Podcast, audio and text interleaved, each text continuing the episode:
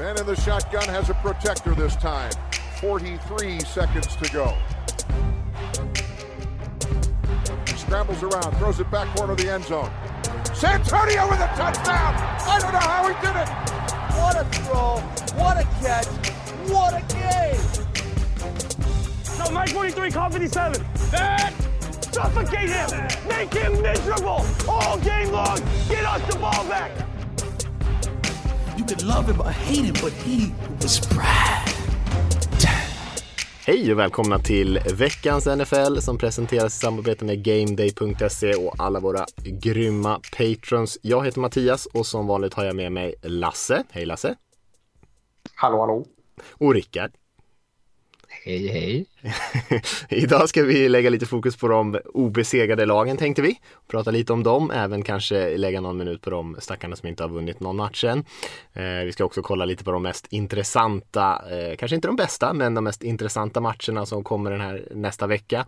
Men eh, innan vi kommer dit så måste vi väl prata lite grann om helgens dramatik också. Det blev ju väldigt spännande, framförallt i de tidiga matcherna.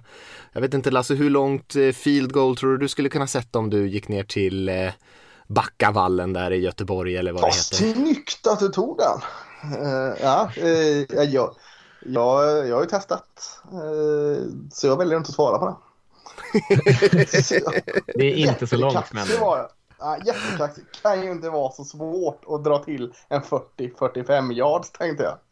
Ja, ja, alltså de här extra poängen tog mig tre, fyra försök att sätta en. Däremot mycket enklare att panta. Men, men uh, filgoal, nej, det tyckte jag var, det var svårt. Ja, vad tror du Rickard? Jag vet inte, jag försöker minnas. Du och jag har väl varit nere någon gång och sparkat eh, i vårt gamla barndomshem. Men jag, jag, skulle gissa på att jag skulle sätta 30 yards. Det tror jag jag skulle sätta. Ja, det kan, jag, det kan jag tänka mig. Kanske inte under press där men jag tänker 30-35 yards har man Nej. kanske en chans på om man har spelat, eh, om man har spelat fotboll liksom hela sitt liv. Men eh, över 40 sådär då börjar det bli riktigt, man känner att det inte är så långt men det är, är ju eh, mycket längre än vad man tänker sig. Ni får alltså... vad ni vill på eh, Backa-grillen om ni sätter ett 30 yards field goal. Det, det är en utmaning och ett löfte. Är det sant? Hur många försök får man? Ja, ja, valfritt på menyn. ja, det är riktigt bra. Tågbiljetten kan vara dyrare än den, den grillade korven. Ja. Men, ja. Nej, det är kanske läge att gå ner faktiskt och testa. Eh, och vi pratar om det såklart för att vi hade en ganska galen avslutning. Vi ska gå in på lite matcherna från vecka tre, men vi kan väl direkt gå in på vad som eh, hände i Ravens-matchen där som de höll, höll ju på att slarva bort matchen mot Lions trots att Ravens var det klart bättre laget i den matchen och kanske mycket på grund av att eh, Marquise Hollywood Brown där tappade tre bollar som eh, kanske borde varit touchdown allihopa. Och eh, det slutade med att eh, att man ställde upp för ett 66 yards field goal med, eh, med Justin Tucker som är NFLs eh, bästa kicker och eh, helt eh, galet nog så landar den på den liksom nedre eh, ribban eh, och studsade upp i luften och in ner i kickingnätet på andra sidan och satt alltså från 66 yards när klockan tickade ner till noll och de vann den matchen i en helt galen avslutning. Ett NFL-rekord ska man ju tillägga också. Ja. ja. Nästan ja, lika imponerande som Cardinals kick. Ja, nästan. Hade det varit ett 67 yard så hade det inte gått in. Så små jävla marginaler. Alltså ja, 66,5 är ju fantastiskt att rekordet satt på ett sånt sätt också. Mm. Eh, ja, han är stor, eh, den gode tackar. Eh, men, men, du var ju inne, inne på nästan lika eh, som, som Cardinals där. just det. Cardinals ställde ja. upp för en 68 yards kick eh, och kände att eh, ja, men det var någon som skrev det i vår Slack-grupp där. Vad kan gå fel? Liksom, när man testar det där i slutet på, på en halvlek. Va? Det var slutet på första halvlek va? Och ja, eh, den landar innan eh, målstolparna och Agnew där i Jaguars plockar den på eh, liksom sista yardlinjen inne i sin egen endzone och springer tillbaka en 109 yards för en touchdown rätt i baken på Cardinals. Så eh, det gick inte riktigt lika lyckat som den här Tucker-kicken får man säga. Nej, verkligen snöpligt liksom. Ja, det var en sån där, jag skrev det också på Twitter, det var en sån här konstig vecka ungefär. Det var mycket saker som hände. Den där Tucker-grejen var ju konstig men på ett positivt sätt. Eh, Cardinals-grejen var ju en sån sak man väldigt sällan ser. Vi såg ju också, det var väl också i Cardinals-matchen också va, det var ju en fumble tidigt i matchen där på en, eh, på en punt Eh, och då var det ju för att domaren hade kastat in sin flagga och träffat bollen i ja, luften så att bollen bytte riktning. Och det är inte så konstigt då för en stackars eh, mottagande spelare att han famlade den bollen. Eh, så det var mycket konstiga saker den här första veckan. Och vi kommer väl också till vad som hände till slutet på Chargers-matchen där. Men det var ju också konstigt på ett helt annat sätt. Men man kan väl säga om Justin Tucker, det här är väl eh, den här kicken som kommer rulla på hans eh, Hall of Fame-intagning där, för han är ju eh, om inte den bästa kicken någonsin så är han ju definitivt den bästa kicken i sin era, eh, så att säga. Ja, givet Hall of Fame, inget snack. Ja, och det där rekordet kommer ju inte tas på väldigt många år, om ens någonsin tror jag. Nej. Ja, men det är som de här maratonlöparna och sånt nu. Vad är det? Man sådana här karbondojor och skit så alla rekordsdunkar in. Vänta bara tills det kommer eh, alltså utvecklingen och, och, teknologin går framåt. Vet du. Snart. Säng, sängfjädrar längst fram på skon. Ja, har några mm. sådana här fläktar i skorna också som så ger dem en extra skjuts bollen. Ja. Jag ska aldrig säga aldrig. Nej, visst. Men det är, vanligtvis när man ser kickers testa sådana där långa, då, då, tycker man alltid att det, alltså det blir ju alltid så att de tar i så mycket så att de liksom, det blir totalt fiasko tycker, tycker jag oftast att det ser ut som. Men det roliga med den här tackerkicken var väl det roliga, är väl också att den går ju också ner mitt i, som alla hans kicks ungefär. Ja. Uh, och bara såg ut som att han kickade den från 45, det var liksom ingen, ingen större skillnad på sättet han sparkade den liksom. Uh, han är ju imponerande, gode Tucker. Eh, eh, man kan väl säga att Lamar Jackson gjorde en eh, jättefin match också, även fast det inte blev riktigt så mycket poäng som det borde ha blivit i den här matchen. Vi, ska vi nämna några resultat här eh, som är intressanta tycker jag från veckan som har varit och kanske framförallt oväntade då. Eh, och Eh, jag hintade lite om det i Chargers-matchen där. Chargers slog ju Kansas City Chiefs. Vi får säga någonting om slutet på den matchen där, men det blev ju 30-24. Bengals slog Steelers 24-10 i AFC North. Jets blev nollade mot Broncos och det är andra laget från AFC East som blir nollade här på, på två veckor. Dolphins blev ju nollade mot Bills här veckan innan. Eh, Rams slog Buccaneers, Super Bowl-mästarna 34-24. Eh, och så hade vi en väldigt, väldigt spännande match mellan Packers och 49ers där eh, vi fick se lite ny Rogers magi när Packers slog 49ers. Var lite, lite av en överraskning eller försökte du downspela den att Vikings utklassade Seahawks? ja, jag skulle inte säga att det var så mycket skräll som de andra. Det var en ganska jämn match ändå. Eh, men ja, det kanske såg lite väl lätt ut för Vikings. Mm. Eh, ja. ja, sa du typ alla matcher i veckan här nu eller? Ja, det var ett par stycken jag rev av. Ja, vad ska vi börja? Bengals Steelers är det ju roligt att Bengals har tagit sån jäkla fart och eh, eh lite, lite vad ska man säga, inte redemption är ju lite väl tidigt eller eh, med Jamar som ändå var den här snackisen eh, under försäsongen att eh, tvål i händerna och allting. Och nu bara suger han in sig i varenda jäkla boll han får från Joe Burrow här och det där samarbetet de hade på college. Det är det bästa som finns. Eh, det är den stora snackisen nu men och, så bakom det så är det att running backen Joe Mixon som jag vet att du gillar ju eh, Mattias innan har ju också ett jättefin start på sitt år här och försvaret har spelat bra. Så att Bengals är ju inte bara liksom, det är ju inte bara det att Jamar Chase har ploppat upp och är bra och att uh, Burrow får lite mer tid i fickan. Utan de klickar ju nästan på alla enheter nu tycker jag, känns det som i alla fall. Och, och ja, vad är Bengals på väg? 2-1 är man. Ja, vi stänger ju ner Steelers rätt bra här också med försvaret. Det... Ja, det som jag tycker var mest imponerande var ju man har ju varit orolig över den offensiva linjen. De hade ju, han hade ju verkligen god tid i fickan, Burrow, mm. och, och, och leta och det kanske, de var ju de spridde ju ut sina receivers rätt mycket i den här matchen också. Att han fick stå ganska mycket i empty formation. Att, att de bara fem receivers eller ja, en tight end eller en running back. Men i alla fall bara passningsmottagare. Eh, och så tvingar de ju Steelers att inte kunna sätta så mycket blitz, speciella blitzpaket som de annars gör. Så att han får öppna upp banan rätt rejält. Och det kanske mm. underlättar också för offensiva linjen att det inte blev så mycket så konstigheter. Utan det var också tydligare för dem vem kommer och var liksom. Ingen TJ Watt heller för Steelers underlättade kanske också lite Nej. för den där offensiva linjen. Ja. Men, eh, men de är ju bra ändå på linjen Steelers, även utan Watt. Mm. Mm. Jag vet inte om det är en medveten taktik från Bengals att bara stanna Bengals lite till sen får gå vidare. Men, men det här att eh, försvaret verkar ju ta den här gamla klassiska eh, bend, don't break eh, filosofin här. För de, de är ute väldigt länge tycker jag försvaren eh, tar en del stryk. Men sen så liksom när man väntar att det ska bli knockout så vägrar de liksom att slänga sig. Så att, eh, jag vet inte om de på något sätt segar sig kvar och ger eh, offensiven en andra andning. Eller något. Jag, jag tycker det är spännande att följa vad de, vad de håller på med.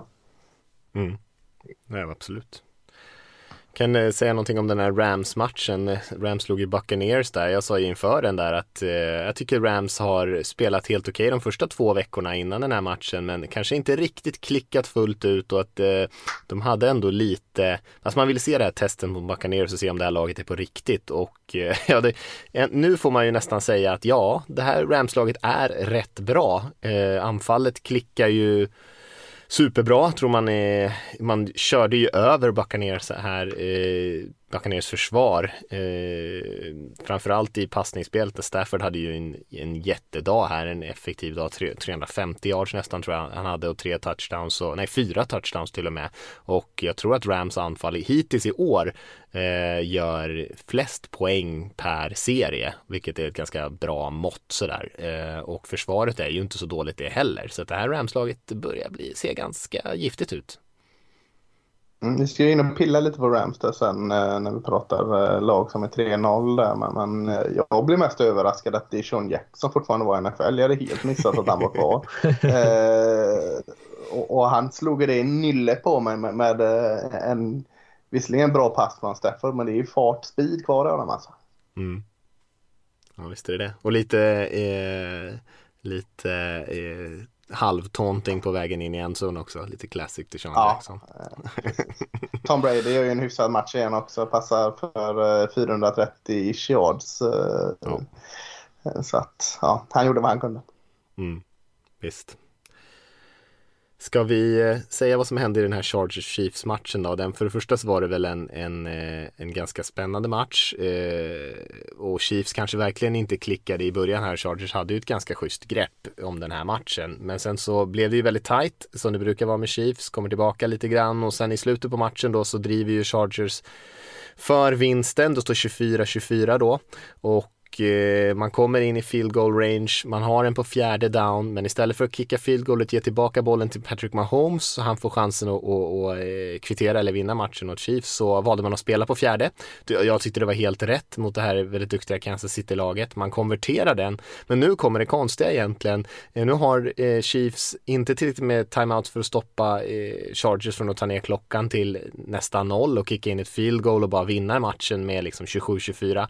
Men istället så spelar Chargers här och kastar en, en, liksom en sån här eh, fade ner igen, som man ska kalla det, till Mike Williams som plockar ner den och man gör touchdown istället, lämnar 30 sekunder eller någonting på klockan, eh, missar extra poängen så man nu bara leder med 6 poäng, ger tillbaka bollen till Patrick Mahomes och Chiefs som alltså har chansen att gå för en vinst här. Det var ju ganska eh, tuffa eh, förutsättningar för att vinna den matchen för dem, men det var många som ställde sig frågan till vad, vad hände där i coachingstaben i Chargers? Eh, oddsen borde väl ändå ha sagt att det hade varit ganska klokt att liksom ta ner klockan till noll och kicka in den där. Men eh, jag vet inte, vad, vad, säger, vad säger ni? Jag blev väldigt förvirrad. Jag, jag tycker om eh, Staley där och Chargers, jag skrev där att eh, Chargers är mitt nya favoritlag skrev jag lite när jag var uppe i varv där efter den här matchen. Men eh, man fattade ju inte riktigt vad, vad logiken var. Den fanns nog ingen logik. Jag har ingenting emot att man väljer att gå för en touchdown, men då borde man ju åtminstone ta ett knä eller ett springspel och bränna lite tid innan. Så att om man ska kasta den där fejden, som det är ett, liksom ett väldigt tryggt spel egentligen, för det är sällan det blir interceptions på dem. Eh, ska man göra det så okej, okay, gör det med 11 sekunder kvar eller 8 sekunder kvar så att skulle det liksom skita eller gör man en touchdown så finns det inte tillräckligt mycket tid och missar man den så kräcker man bara sitt field goal precis som vanligt utan att ge. För Chiefs hade ju också sin ena timeout kvar så 30 sekunder och en timeout det hade jag aldrig gett eh, Mahomes och det där superexplosiva anfallet.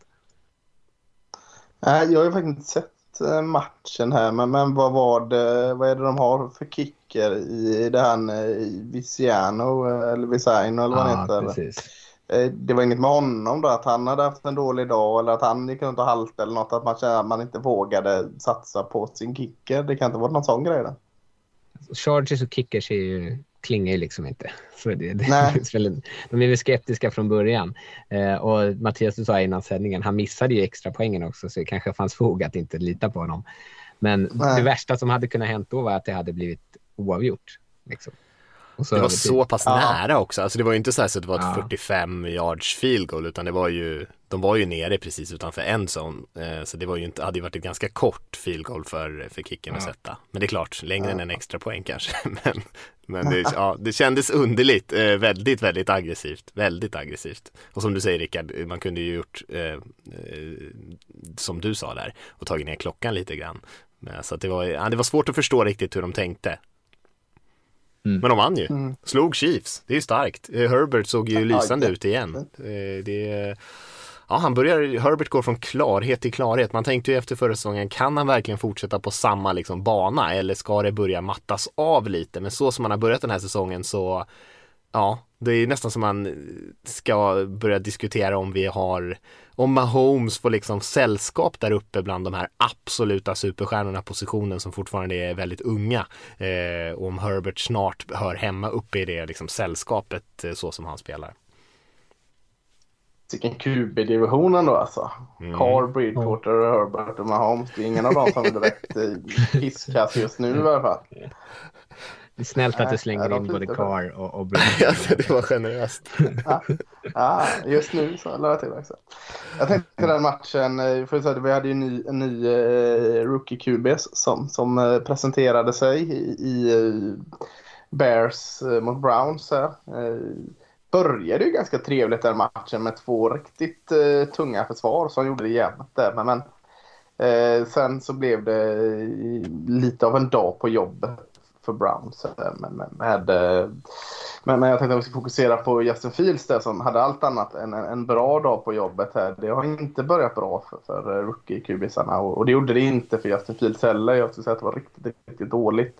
Eh, såg jag liksom, det haglade skit över eh, Chicago Bears offensiva linje. Och det, det kanske vi kan göra. Det. Alltså, den, den är inte bra. Den var inte bra. Vad sa du Mattias? De till ett 9-6. Eh, Eh, det kan man på något sätt inte lyfta den offensiva linjen. Men eh, jag gillade, precis som, som många andra, eh, Justin Fields ut från college. Men, men jag hade en anmärkning på honom, som många andra hade också. Det var att han hade en tendens att hålla i bollen alldeles, alldeles, alldeles för länge. Om han var att han liksom väntade på jackpot varje gång eller hade problem att, att gå igenom sina reads. Eh, att det tog för lång tid. Men han stod och tryckte med bollen alldeles för länge, lite för ofta. I Ohio State kunde han lite enklare ta och springa ut sig problemet. Och han hade oftast mer tid med en jättefin offensiv linje. Så jag, jag, jag lastar inte fullt ut eh, Chicago Bears offensiva linje. Utan jag tycker, även att det är hans första NFL-match, han är rookie, att Justin Fields har ganska många av de här säkerheten sig själv att skylla. Eh, han, han, kan inte stå så i, i, eh, och hålla i bollen så förbaskat länge som man gör Justin Fields i NFL. För, för eh, då blir man uppäten framförallt mot ett försvar som Browns. Mm. Ja, nej, men det ligger säkert lite sanning i det och det, man fick ju höra lite innan att coachingstaben tyckte kanske inte att han var riktigt redo än. Eh, att han liksom inte fullt grepp på systemet och kan och då spelar man ju också lite långsammare. Sen får vi se om han hur mycket han lyckas speeda upp det. Tror fortfarande på Fields, men eh, man kan ju också kanske lyfta in coachingstaben i det också. Alltså i mm, många av de här. Absolut många av de här kortare spelen där det inte var meningen att han skulle hålla bollen särskilt länge. Det var mycket slants och sådana där grejer. Eh, där liksom bara tre steg bak och sen ska bollen ut liksom. Då var ju receiven ofta helt täckt och där tänker man också att coachingstaben skulle kunna göra ett bättre jobb och faktiskt hitta lite fria receivers till sin eh, rookie-QB där och, och, då satte de kanske både Fields och offensiva linjen i en ganska tuff situation. Jag förväntar mig mer från Nagy och gänget på, på coach-sidan. Sen såg ju Jason Peters på left tackle till exempel, den gamla Eagles-tacken såg ju väldigt gammal ut i den här matchen. Ja, han såg inte snabb ut i fötterna. Det har alltid varit hans liksom styrka att han ändå har varit, rört sig rätt bra för sin storlek, men jag tyckte han såg långsam ut alltså. Så att det, det är lite svettigt. Jag hoppas att eh, Fields får en chans att spela den här veckan när de möter ett betydligt enklare Lions-lag i alla fall, så att de inte bänkar honom efter det här och sen så eh, så får han inte chansen att kanske eh, spela lite bättre under lite bättre förutsättningar. Sen förstår jag att om det ser väldigt svettigt ut att man ja, kanske väljer att sätta honom för att liksom fortsätta förbereda honom. Men jag hoppas att han får spela i alla fall någon vecka till. Mm. Det var ett potpurri kan man väl säga av dåliga förutsättningar. Det känns inte som att de hade en bra gameplan. Det känns inte som att han riktigt var redo, vilket gjorde att de begränsade den här game. För nu, många har ju kritiserat att det såg ut som försäsongsmatcher eh, liksom i vad, han, vad de gjorde offensivt. Men det är ju också för att de kanske inte hade förtroende för att han kunde göra resten. Och sen så möter man liksom Browns försvar som är svinbra. Liksom. Det, det är inte ett jättetillfälle kanske för att honom att, att skina liksom. Nej, man kan säga att Bears försvar spelade ju väldigt bra, så matchen var ju jämn mm. väldigt länge. Men eh, Miles Garrett hade fyra och en halv säkrar också. Eh, mm. Ganska imponerande får man säga. Han var ju fullständigt dominant där och det var ju framförallt mot Peters på den sidan där. Ska vi nämna någonting om Packers 49ers matchen också? Eh, 49ers tog ju ledningen där med bara 30 sekunder kvar när, när Green Bay och Rogers fick tillbaka bollen och lyckades driva planen och ta hem den på ett vinnande field goal i slutet. Ja, det är de stora quarterbacken som, som liksom finns det lite jäkla skrap kvar på klockan där så löser de det liksom. Kändes ju nästan som att eh, de zoomade in när han, de, liksom alla kände där att ja, oddsen är nog att han fixade mer än att oddsen är att han inte fixade. Så att det är knappt att det kändes överraskande att han gick upp och pang, pang, pang, field goal in klart. Eh, ja, det är ju på tråkigt på ett sätt, men det är ju imponerande så in i helsike. Samma med Tom Brady när han gjorde det mot uh, Cowboys där i öppningsmatchen. Alltså det, eh, ja, de är livsfarliga när de, när de till, dessutom får tillåtelse att chansa lite eller spela lite mer fritt. Mm. Eh, så ser man ju hur, hur, liksom, hur bra de är på det. Att det ändå liksom, även att det, de öppnar upp spelboken, de tillåter en mer felmarginal och lite mer vågade pass så sätter de nästan alltid dem ändå. Det är ju fantastiskt imponerande. Mm. Visst är det det. Och ska vi nämna någon spelare nu när vi, förutom innan vi går vidare, så tycker jag att vi ska nämna Josh Allen också, som gör en jättesäsong för Bills än så länge. Han hade fem touchdowns den här veckan totalt, eh, fyra i luften och en på marken. Ja, vilka mötte Bills? Jag hade bara ja, skrivit ner att du skulle nämna. Ja, Washington, just Kan det vara Washington, ja. Vet vi ju alla att det är skräp och ingenting. Så ja, att, de, där har du faktiskt fått väldigt rätt hittills. Ja, kan vi lyfta alla andra veckor mot Washington är det inte imponerande att göra något. Ja, jag måste ju äta mina ord där då eftersom att jag sa att de skulle bli bra. Ja. Framförallt det där för Försvaret. Ja, försvaret är ju totalt borttappat här, men Lasse var ju inne på det, men vi ska inte låta honom äh, få för gott självförtroende, det är inte bra för resten av podden här. Så att vi, jag tycker vi går vidare fort från ja. den där eh, matchen. Eh, och ska prata om lite obesegrade lag. Eh, och vi kan väl nämna att det finns fyra lag som inte har vunnit några matcher än så länge och de kommer vi inte lägga jättemycket fokus på idag tycker jag. Men det är ju Detroit Lions, New York Giants, Jacksonville Jaguars och New York Jets. Och det är kanske inte så, jag skulle inte säga att något av de där lagen är oväntade. Skulle man ha gjort en Men är ranking... inte Colts obesegrade? Colts är obesegrade? Ja, det har inte vunnit några matcher. Ja, just det. De här glömde jag bort. Ja, de är ju lite mer oväntat kanske. Nu har de haft lite skador och sånt, men eh, eh framförallt på Wentz här senast. Men eh, Lions, Giants, Jaguars, Jets är ju inte oväntat att de eh, inte har vunnit någon match än. Det får man väl ändå säga. Nej. Ja, nej. Det, det känns fullt logiskt. Känns fullt logiskt. Och det, det är kanske lite mer oväntat om vi tittar på de obesegrade lagen tycker jag. För där, där är ändå Eh, jag tittar på, på hur många av dem gick till slutspel i fjol. Det är inte många och hur många var tippade att liksom ta sig till slutspel i år. Det är inte många det heller. Jag kan eh, nämna dem vilka de är här nu då. Det är ju Arizona Cardinals, det är Los Angeles Rams, det är Carolina Panthers, det är Las Vegas Raiders och det är Denver Broncos. Jag har inte missat någon här också nu va? Nej då. Nej. Nej. Så länge du nämner Raiders så är det lugnt. Ja, exakt. Mm. Eh, nej men där får man väl inte säga att bara inför säsongen, jag tror många tyckte att Cardinals, Panthers, Raiders, Broncos som hade lite spännande saker på gång, men det var nog bara Rams tror jag som, som, for, som var liksom generellt tippat som ett sådär, ja, som folk förväntade sig skulle nå slutspel. De andra var kanske lite mer på gränsen, några av dem, eh, och kanske till och med inte ens det, ett och annat. Eh, så lite oväntat att vi har just de fem där. Ja, jag skulle, eh, jag skulle inte liksom ta ner något eller ta bort något från, från Panthers och Broncos här, men Broncos har mött Jacksonville Giants och Jets, alltså tre av de 0-3-lagen du nämnde. Mm. Eh, det tycker jag man får väga in i det. Mm. Eh, Panthers i sin tur har mött Jets, Texans och visserligen Saints då, men Saints verkar vara lite varannan vecka-lag här. Så att, eh, Las Vegas, Rams och, och Arizona Cardinals här, har också lite skalpar på sitt. Så att om man ska typ rangordna de här så, så lägger jag nog Broncos och Panthers lite längre ner. I, fortfarande starkt, att vinna matcherna men eh, ja, eh, största överraskningen här måste ju vara Cardinals och, och Raiders tänker jag. Mm. Om i alla fall om man ser till hur det kanske har sett ut. Eller alltså, Raiders har ju vunnit eh, nu vann vi knappt mot Dolphins i och för sig, men de har ändå vunnit över Ravens och Pittsburgh, båda som man trodde skulle vara ganska bra. Alla de här tre lagen vann tio matcher förra året, så på så sätt så känns det ju kanske väldigt överraskande att de är där. Sen tror jag inte att det kommer hålla i sig, inte ens efter den här veckan.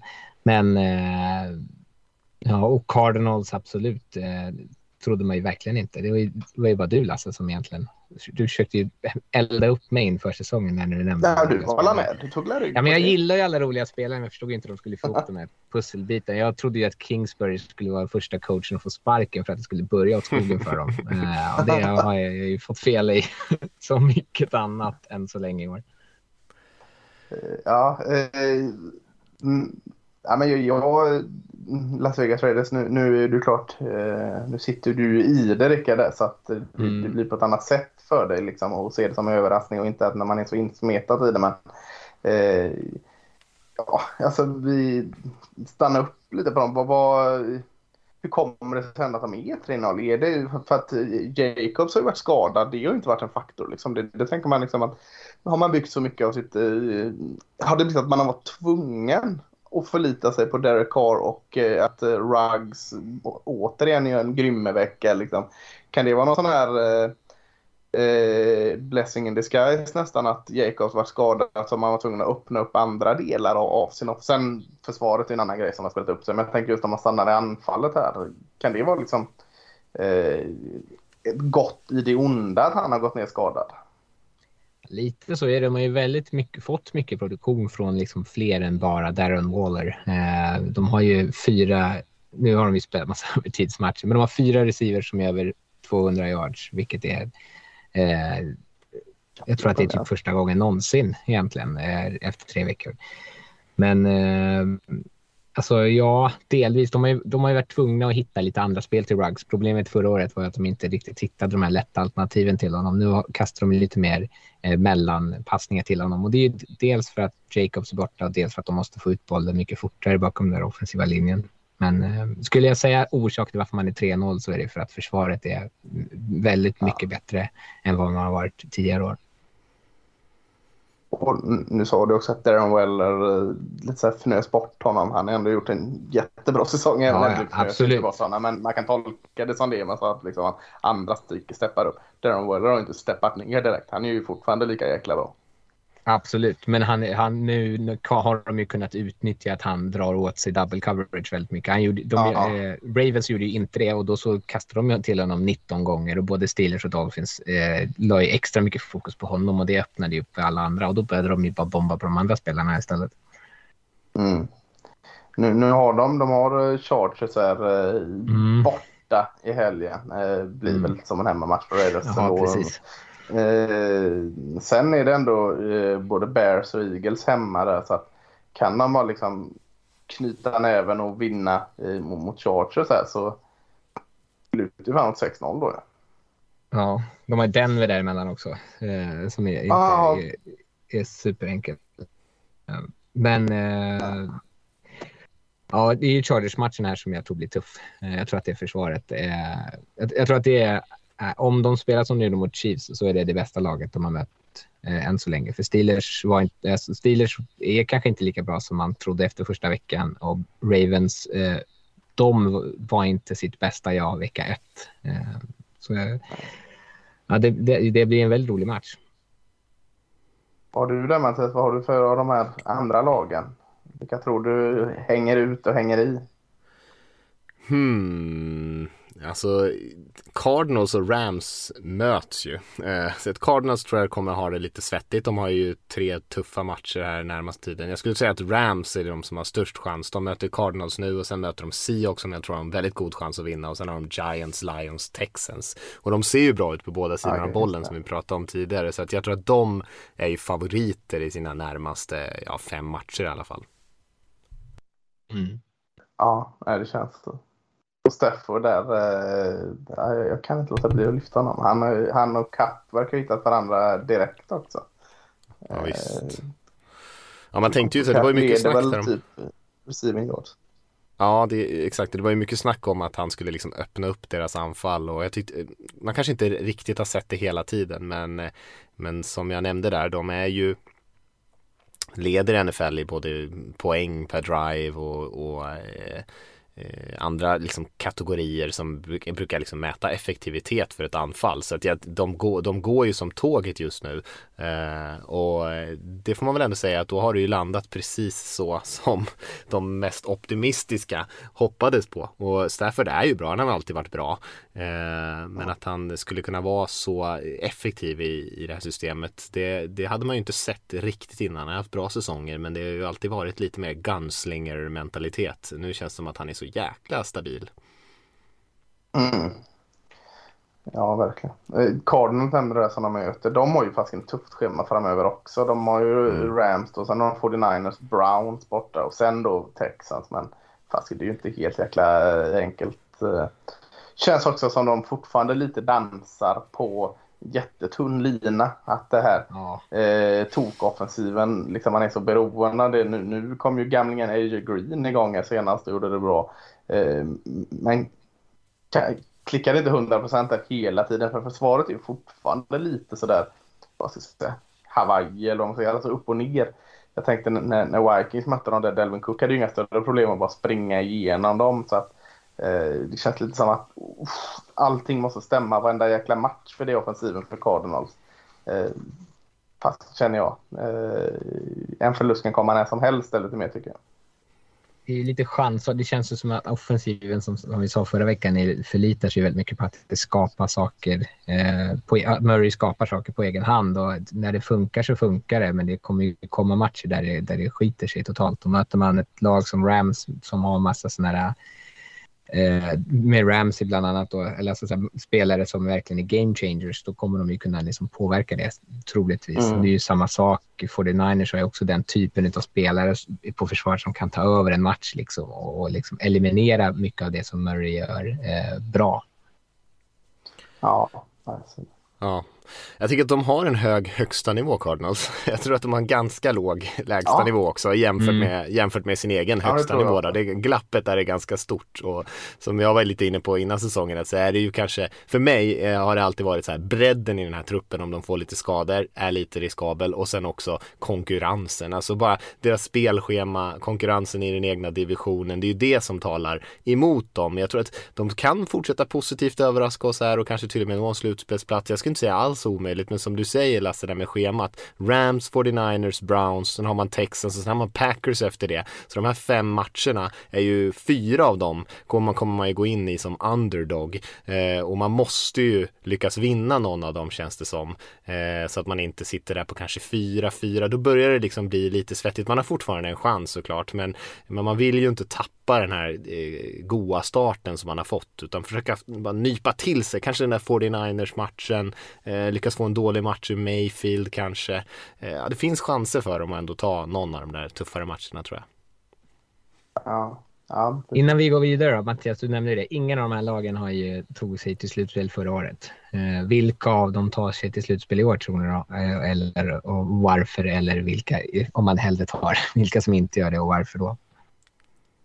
Eh, ska jag börja så tror jag att Rams och Raiders tar sig till slutspel. Eh, annars vet jag inte.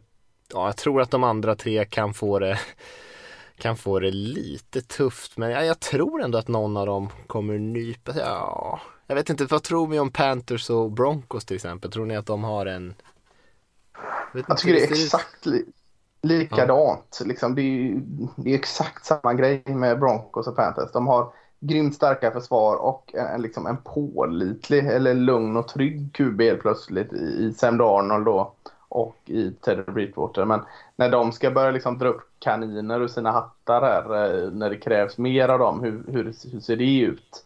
Liksom när, när kraven hamnar på dem, när kanske inte försvaret kan rädda dem. För jag tror också att de kommer få sina svackor, både Broncos och Panthers. Eh, och med tanke på eh, Chargers inledning, eh, Raiders mm. inledning och Chiefs är Chiefs inte fan är det fortfarande eh, liksom gata för Broncos i den, den divisionen. Så att, är det något av dem så sätter jag nog då Panthers. Ja. Att liksom, de kan gneta till sin slutspelsplats kanske.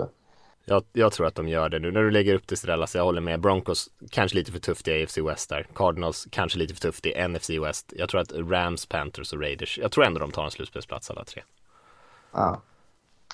Vad trevligt att ni tror på Raiders tycker jag. Nu ler jag, nu ler jag borta. Det bara blir, fallet blir ännu värre nu. Det är, det ah, ja, det är, ju, det är ju så. Men jag kan i alla fall leva på det just nu, tänker jag. Det är bra. Några veckor. Det kan du absolut göra. Mm. Eh, ska vi säga någonting om de här, vi, om de här Bro Panthers eh, Broncos-lagen? De har ju mött, som du var inne på Lasse, ganska lätt motstånd. Eh, det kanske inte riktigt, vi kanske inte har fått riktigt en chans att bedöma dem. De har ju lite tuffare matcher. Broncos möter ju Ravens, Steelers, Raiders, Browns. De har ju ganska tuffa matcher framför sig. Panthers eh, har ju också NFC East-lagen här, Cowboys, Eagles. Och sen har de ju Vikings, Giants, Falcons. Lite enklare än Broncos kanske, men ändå ett par lite tuffare matcher där.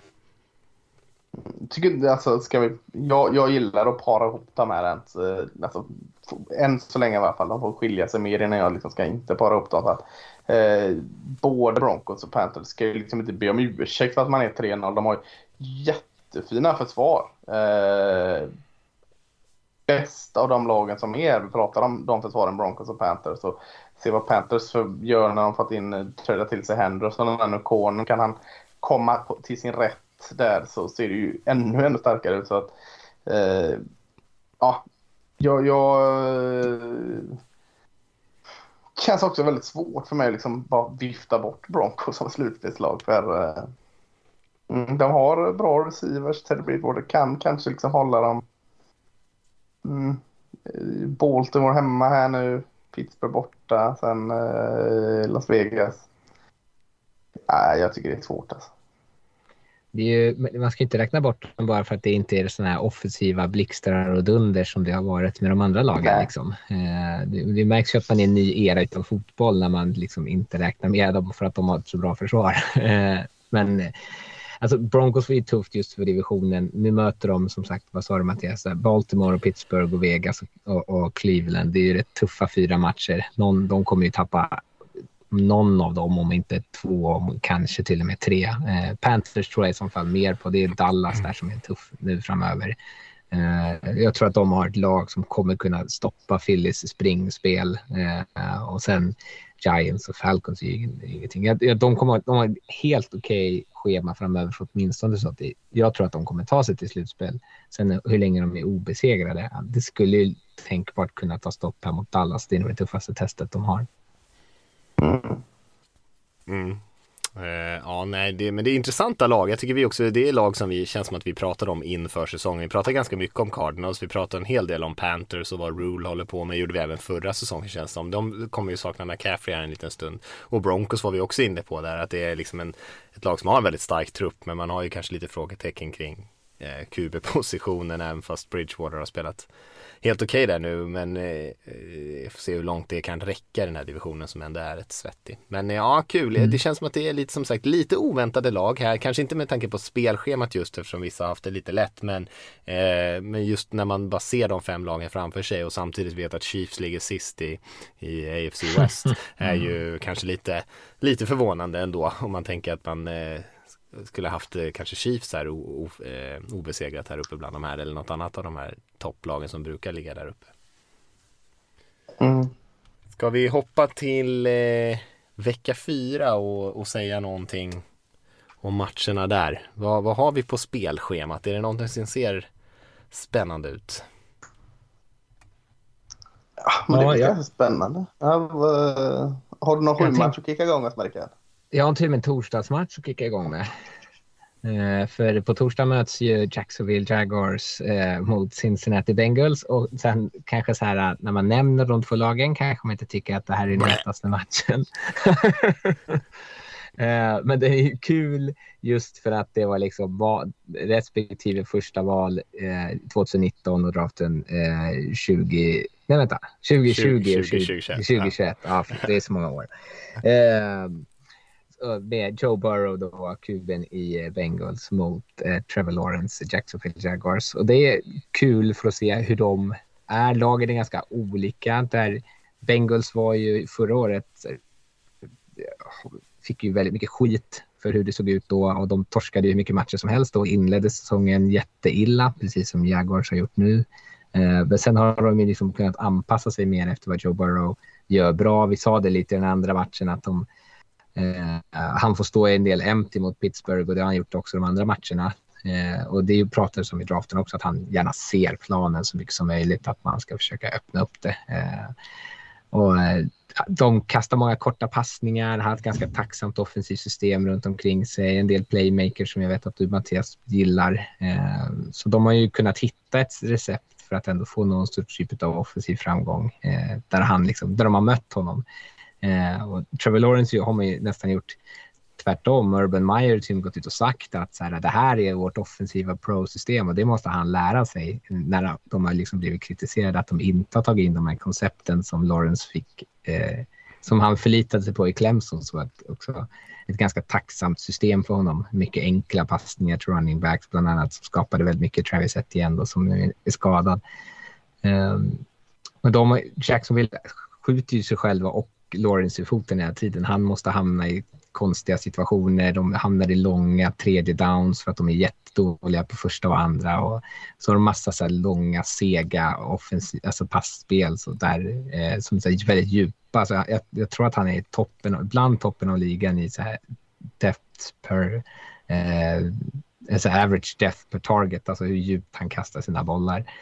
Ehm, men kul att bara se de här två olika eh, quarterbacksen som liksom håller på att ska växa in och förhoppningsvis kan bli framtiden och vara med i den här diskussionen när man pratar om då Herbert och Mahomes eh, och eh, Derek Carr då, om de kommande fem åren. Spännande.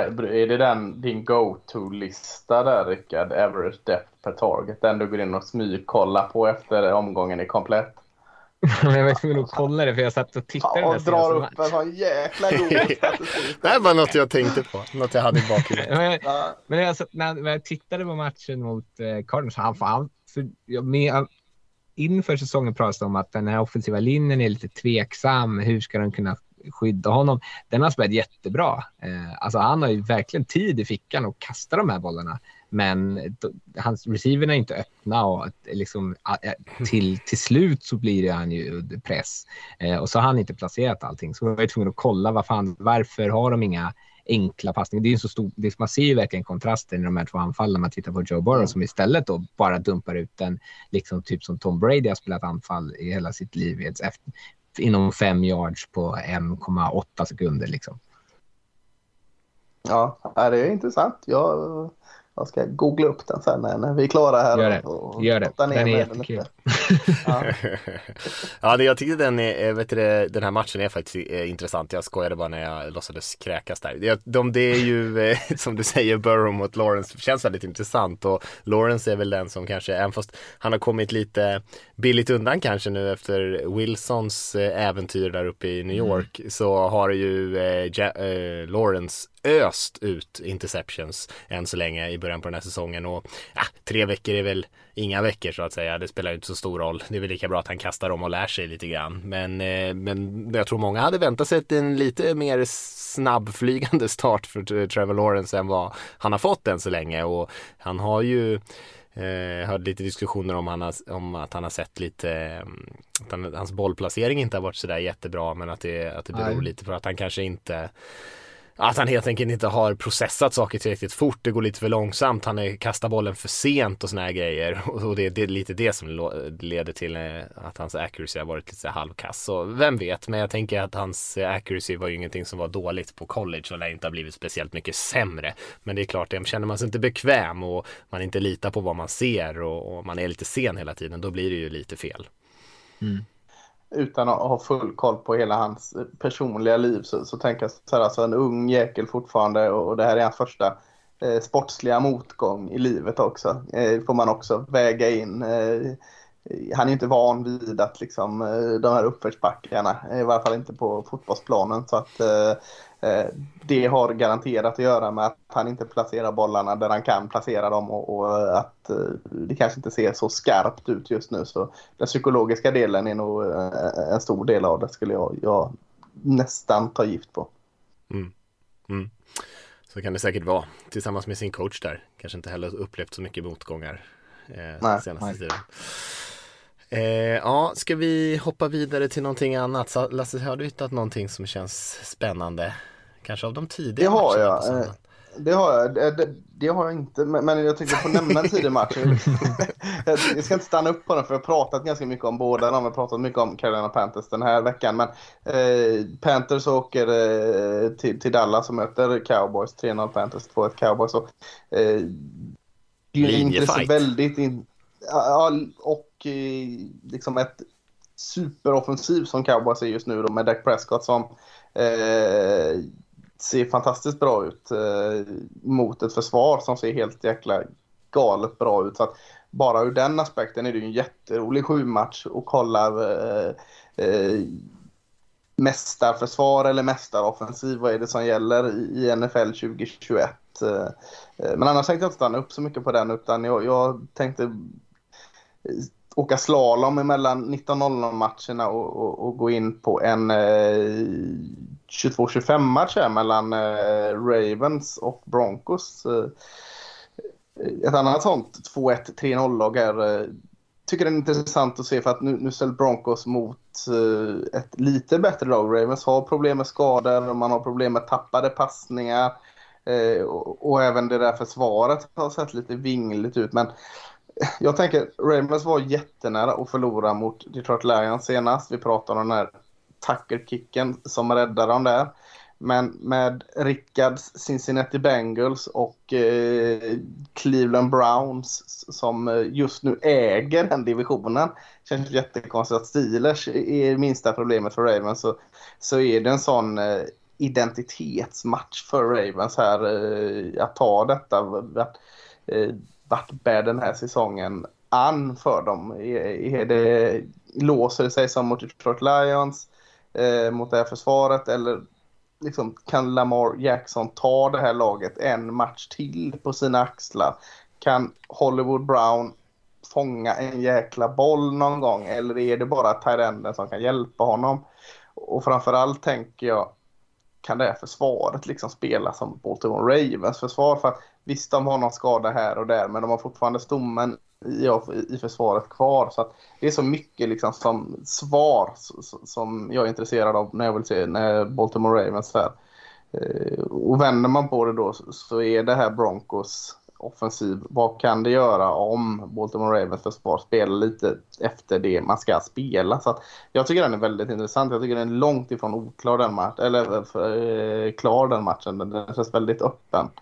Eh, mycket små intriger och intressen i den. Så, så den, den, den ska jag nog se. Jag håller med, det känns väldigt eh, spännande för båda de där två lagen som känns som de står lite inför ja, vägskäl kan man väl inte säga om Broncos kanske de har vunnit ja. alla matcher men det är ändå viktigt för dem att, när de testas lite här nu och visa att man håller måttet lite grann. Eh, jag tänkte kanske säga någonting om nattmatcher men man kan ju, kan ju göra lite slalomgrej som du gjorde Lasse där. Man, NFC West är det ju derbyn i så både Seahawks möter ju 49ers på bortaplan och Cardinals och Rams som vi pratade om tidigare möts ju också den här veckan så båda de matcherna spelas 22.05. Eh, känns ganska eh, viktiga för den divisionen där det är mycket vinster. Framförallt kanske för Si också med det är 1-2 just nu och att inte hamna för långt bakom. För något lag kommer ju hamna mm. 4-0. Eh, men jag tänkte säga någonting om Tampa Bay Buccaneers som spelar i New England mot Patriots och det är ju Tom Brady som kommer tillbaka till New England med sitt nya lag. Eh, ni han, tipsade han, mig om en liten film här också nyss som för att få upp taggen. Vad skulle du säga? Ja, just det. Du fatt, uh, Tom Brady hade ju aldrig spelat LA innan den här veckan som var. Uh, så kan vi väl inte säga. Han har, han har spelat i, i Foxborough och Boston-området innan va? han har varit där några gånger. Ja. ja. Nej men det, han, man kan väl tänka sig att han kommer få ett, ett riktigt eh, välkommen hem. Alltså jag tänker att folk kommer ju eh, genomstående ovationer och sånt där. Det blir säkert väldigt mysig stämning eh, när han kommer tillbaka dit. Sen så får vi se hur det går för Patriots som har öppnat klart svagare än vad jag hade hoppas på den här säsongen, eller hoppas på det, är inte så att jag håller på Patriots direkt. De har haft eh, nog av framgångar, men jag trodde ju lite på dem. Eh, och jag tycker verkligen inte de har levt upp till det. Och jag trodde väldigt mycket på offensiva linjen till exempel, som jag tycker har varit lite av en besvikelse. Det är väl Onwenu, eller vad han heter, Garden där, som har eh, fortsatt spela väldigt bra efter en jättefin säsong förra året. Men det, ja, det ser inte så stabilt ut som man vill och Mac Jones har visat lite rookie-vårtor här de senaste veckorna eh, och ser inte lika vass ut. Och så kommer Tom Brady här in med sitt nya lag. Gronken har han med sig också, en annan Patriots-veteran och det känns som att eh, de torskar senast mot Rams. Eh, har Saints lite flåsande i nacken där i divisionen. Eh, så att man vill nog ändå eh, kräma dit det här Patriots-laget lite grann och det borde man väl också göra. Men stora snackisen kommer ju såklart bli eh, att Tom Brady är tillbaka hemma igen. Mm, jag tänkte, och, och liksom Mac Jones eh, har eh, lite mer landat på, på marken här igen från att vara hypad. Eh, men jag tänkte också, vi var väl lite sugna på att lyfta honom innan säsongen. John Smith här änden. Jag tänker att även Rob Gronkowski kommer ju hem här. och det är inte så att John Smith har fyllt hans lucka direkt än. Vi trodde ju, jag såg du Mattias hålla en tusen säsong eller någon board prediction eller det kanske inte var han men Eh, vi var alla lite liksom, peppade på att se John Smith i terränpositionen i New England Patriots. Han har väl knappt varit synlig, tänker jag. Nej, han har nästan inte varit involverad. Eh, väldigt, väldigt osynlig. Det känns som att de har ju kört på med sitt springspel och korta passningar och sånt mm. där och kanske inte riktigt ja. hittat de där bollarna som man tänker gamla Gronken sprang där uppe i simen och, och fångade. Men eh, nej, han är verkligen osynlig. Ja, så, så även Gronkowski hemkomst till Boston eh, kanske ska uppmärksammas. Verkligen. Och båda är ju lite nog... av unikum, de två. Mm. De blir nog varse om dem. De kommer nog få fira ett par touchdowns där i sin endzone igen. Båda det två. Tror jag också. Det, det tror jag också. Eh, även, nu spelade väl också Antonio Brown spelade väl också en stund för Patriots tillsammans med de där två. Så det är kanske många spelare som... Eh... Kanske inte samma varma välkomnande. Nej, kanske inte ens någon som bryr sig om att han är där. Nej, eh, nej det kan vara så. ja, eh, Rickard, vill du säga något om Monday Night Football kanske? Vi har redan pratat om den lite för sig. Ja, det, ja, vi kan väl bara kort säga då att eh, Raiders möter Chargers på hemmaplan i Los Angeles. Eh, och eh, det, det, blir nog Vems hemmaplan kul... i Los Angeles? på Raiders hemmaplan förstås, fast det är Chargers som adresserad. Eh, nej, det blir nog en, en 50-50 eh, publik. Jag vet inte. Eh, det, Chargers har ju svårt att hålla borta Raiders-fansen på de här matcherna, men nu kanske det när det går så bra för dem kanske de fyller Eh, nej, men det, jag tror att det blir en väldigt kul match. Eh, frågan är om Carr kommer kunna fortsätta spela som han gör. Eh, Chargers försvar var ju superimponerande mot eh, Chiefs. Även för att Chiefs slängde upp 24 poäng så var det ju jätteimponerande sättet de forcerar massa turnovers och så. Eh, och Raiders har haft eh, ganska tur med bollen egentligen. Eh, än så länge den här säsongen inte haft så många kostsamma turnovers. Så här kan ju det vara en sån sak som liksom avgör. De har spelat ganska tajta matcher. Eh, ska det vara tajt mot Chiefs eller mot Chargers här så kanske det är just eh, det försvarets opportunistiska turnovers som kommer avgöra. Mm. Ska tänkt eh, om då jag levde på min eh, sågning av Washington så, så, så kanske jag liksom får komma ner på jorden att jag, jag valde också att lyfta Pittsburgh Steelers och så att den här det var en jäkla överdrift att, att ta ner dem eh, så långt som man gjorde. Eh, de har ju verkligen sett, eh, såg ju riktigt dåliga ut i helgen. Ben Roethlisberger såg inte alls bra ut. Offensiva linjen mm. såg sådär dålig ut som alla pratar om. Eh, det känns ju, alltså det känns länge sedan som att det känns som att det är en slakt på gång av Steelers trots deras försvar när, när Packers hemma på Lambo tar emot dem. Alltså det, det kan bli brutalt det känns det som nu alltså. Ja, Steelers är inte ja. bra. Alltså, det, jag tycker anfallet har visat det i alla de här matcherna hittills den här säsongen att kanske är det det Nej, jag ska inte säga att det är det sämsta anfallet i NFL, men det är ju väldigt, väldigt nära. Det är inte många som är sämre. Största ju... tappet i varje fall.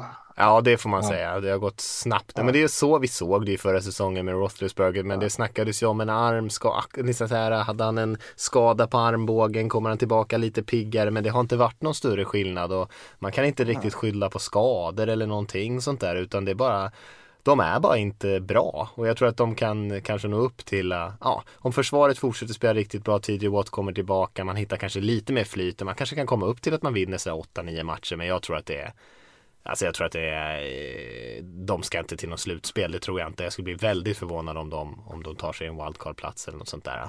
Eh, och jag tror att de får det svettigt där också som du säger mot Packers. Ja, ja eh, alltså de har ju ett tufft ja. spelschema här framöver dessutom.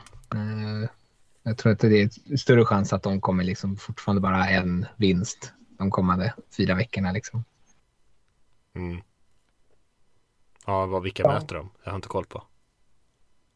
De har eh, Packers nu, sen har de Broncos, sen har de eh, Seahawks och sen har de eh, Browns.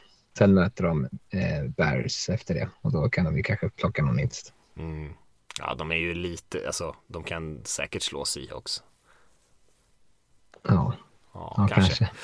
Vi får jag se. Ju mer på Seahawks brukar ju göra lite poäng i och för sig. Då måste ju Steelers, mm. men Seahawks försvara å andra sidan. Ja, jag vet inte. Kan nästan vem som helst göra poäng på. När Kirk Cousins såg ut som Joe Montana i sitt prime. Eller något. Eh, om vi, vi, lämnar den där. Vi har faktiskt, faktiskt, fått en fråga den här veckan så vi kanske kan ta den och runda av lite med. Eh, och jag, jag säger mm. att den är framförallt riktad till Lasse skulle jag säga. Eh, ja, fast, där. Är det Nej, men det, det tänker du få ta den på uppstuds. Det klarar du här tror jag. Ah, shit. Okay. det är från Per. Han skriver Hej grabbar. Eh, även om jag inte följer så mycket collegefotboll så har man ju hört och vet vem Urban Meyer är innan han blev tränare för Jaguars. Men det skulle vara lite intressant att veta lite mer vad han är för typ av coach. Är han så bra som ryktet Eh, Eh, säger eller är det liksom Ohio State som har gjort honom sådär stor som han ändå blev? Vad har han liksom lite för stil och filosofi och tror vi att han är liksom svaret för Jaguars här framåt? Och jag tyckte det var intressant för att jag liksom heller inte följer collegefotbollen så jätte jättenoga. Jag har ju såklart lite koll på Ohio State och sådär men jag är inte dökoll som du kanske Lasse så du kanske kan eh, lära oss lite om Urban Meyer började sin resa i Young, Youngstown och Nej, jag ska inte. Eh, nej, nej, han föddes en ja, regnig kväll. Eh, han, han är en, en, eh, en, en eh, såklart jätteframgångsrik eh, tränare i college, har, har varit länge. Många kom, eller har ju, minns ju då han i Ohio State där han coachade. Men innan det var han ju jätteframgångsrik med Florida. Eh, och eh, där eh, en viss Tim Tebow spelade också och vann nationellt mästerskap med Florida Gators. och tog sen en, en, paus för att han, medicinsk paus, han, han blev utbränd. Tog något år som kommentator och han hoppade på Ohio State blev utbränd i Ohio State också. Nu förenklar jag det, det finns säkert jättefina eh, doktorsavhandlingar på exakt vad det var. Men, eh, och tog en paus och, och kommenterade på Fox. Och nu hoppar han då på eh, Jackson Legard. Så att, eh, Eh, det kanske talar lite för hans stil, att, han bränner ut sig. Eh, college är ju så, så eh, annorlunda att vara coach på NFL. Att jobba ju så brett med att forma människor och, och hela det där rekryteringståget. Du ska åka hem och äta eh, bananpudding hos 400 recruiter året om och sitta med i vardagsrummet och, och sådant så, som du slipper. Så att det, det är mer industri. Han, han var väl, alltså vad hans coachfilosofi var, huruvida han jobbar med smokescreen eller, eller slants och sånt, det, det låter det är för, för segt att gå in på. Men han var nog vinna no matter what coach. Eh, kan vara så att eh, han kanske inte alltid tänkte på eh, vad som var rätt och riktigt för unga människors liv.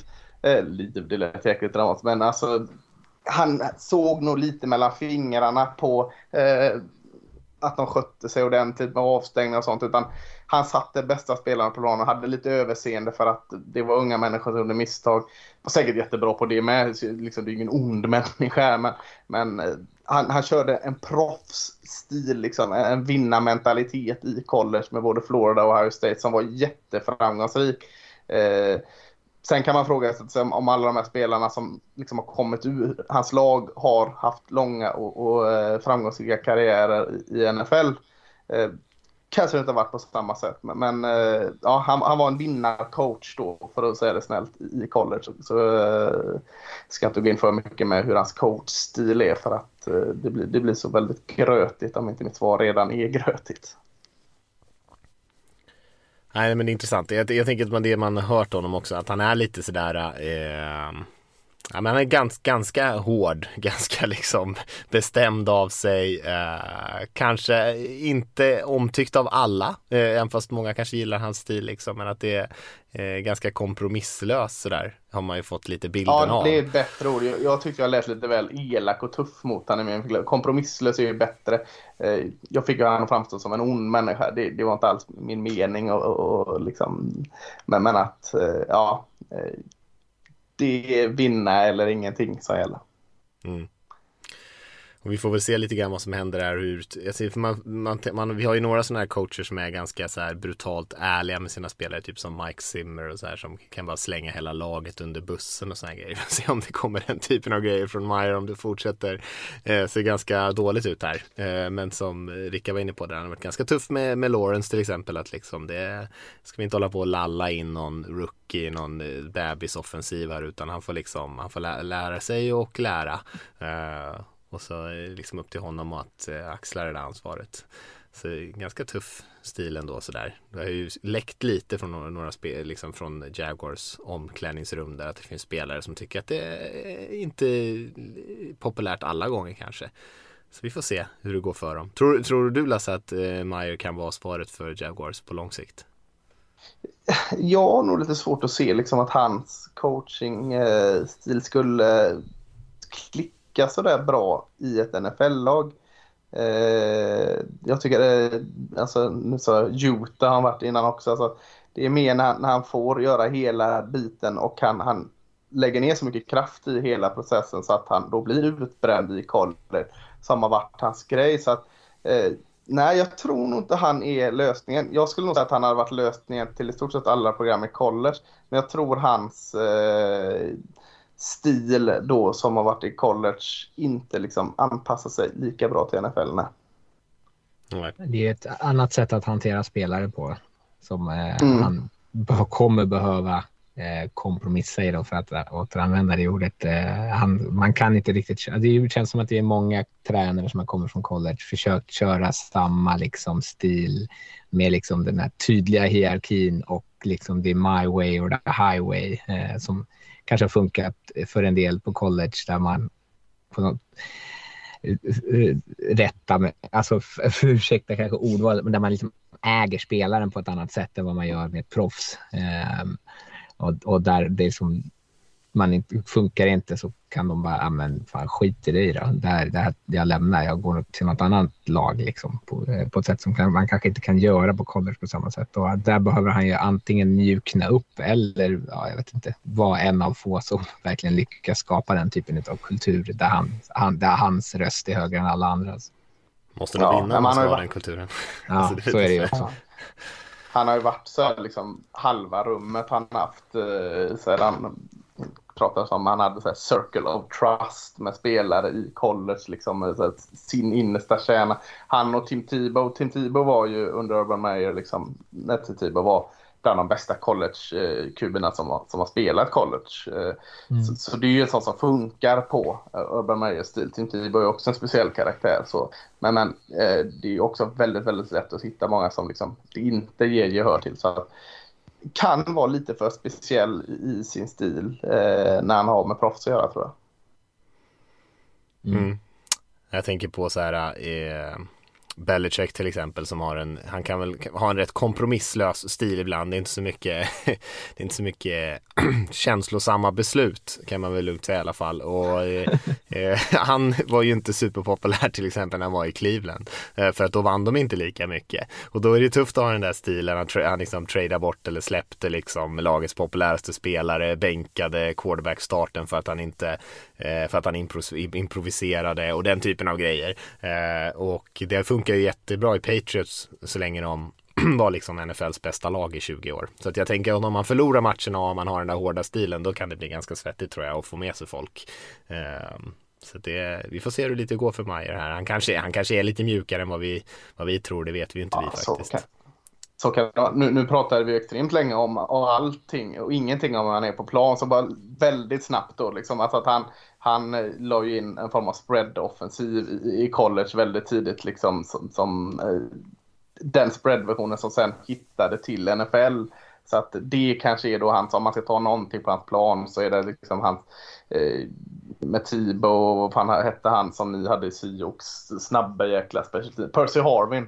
Mm. Eh, liksom, eh, den blir, väldigt adopterad, ja, den blir väldigt så här, liksom, adopterad i college som han var en av dem liksom, som, som körde på max och sen gick den över till typ av den spreadoffensiven vi ser i NFL idag. Så att åt det hållet kanske då är på plan hans största liksom, eh, signum. Mm. Borde passa Lawrence kan man tycka.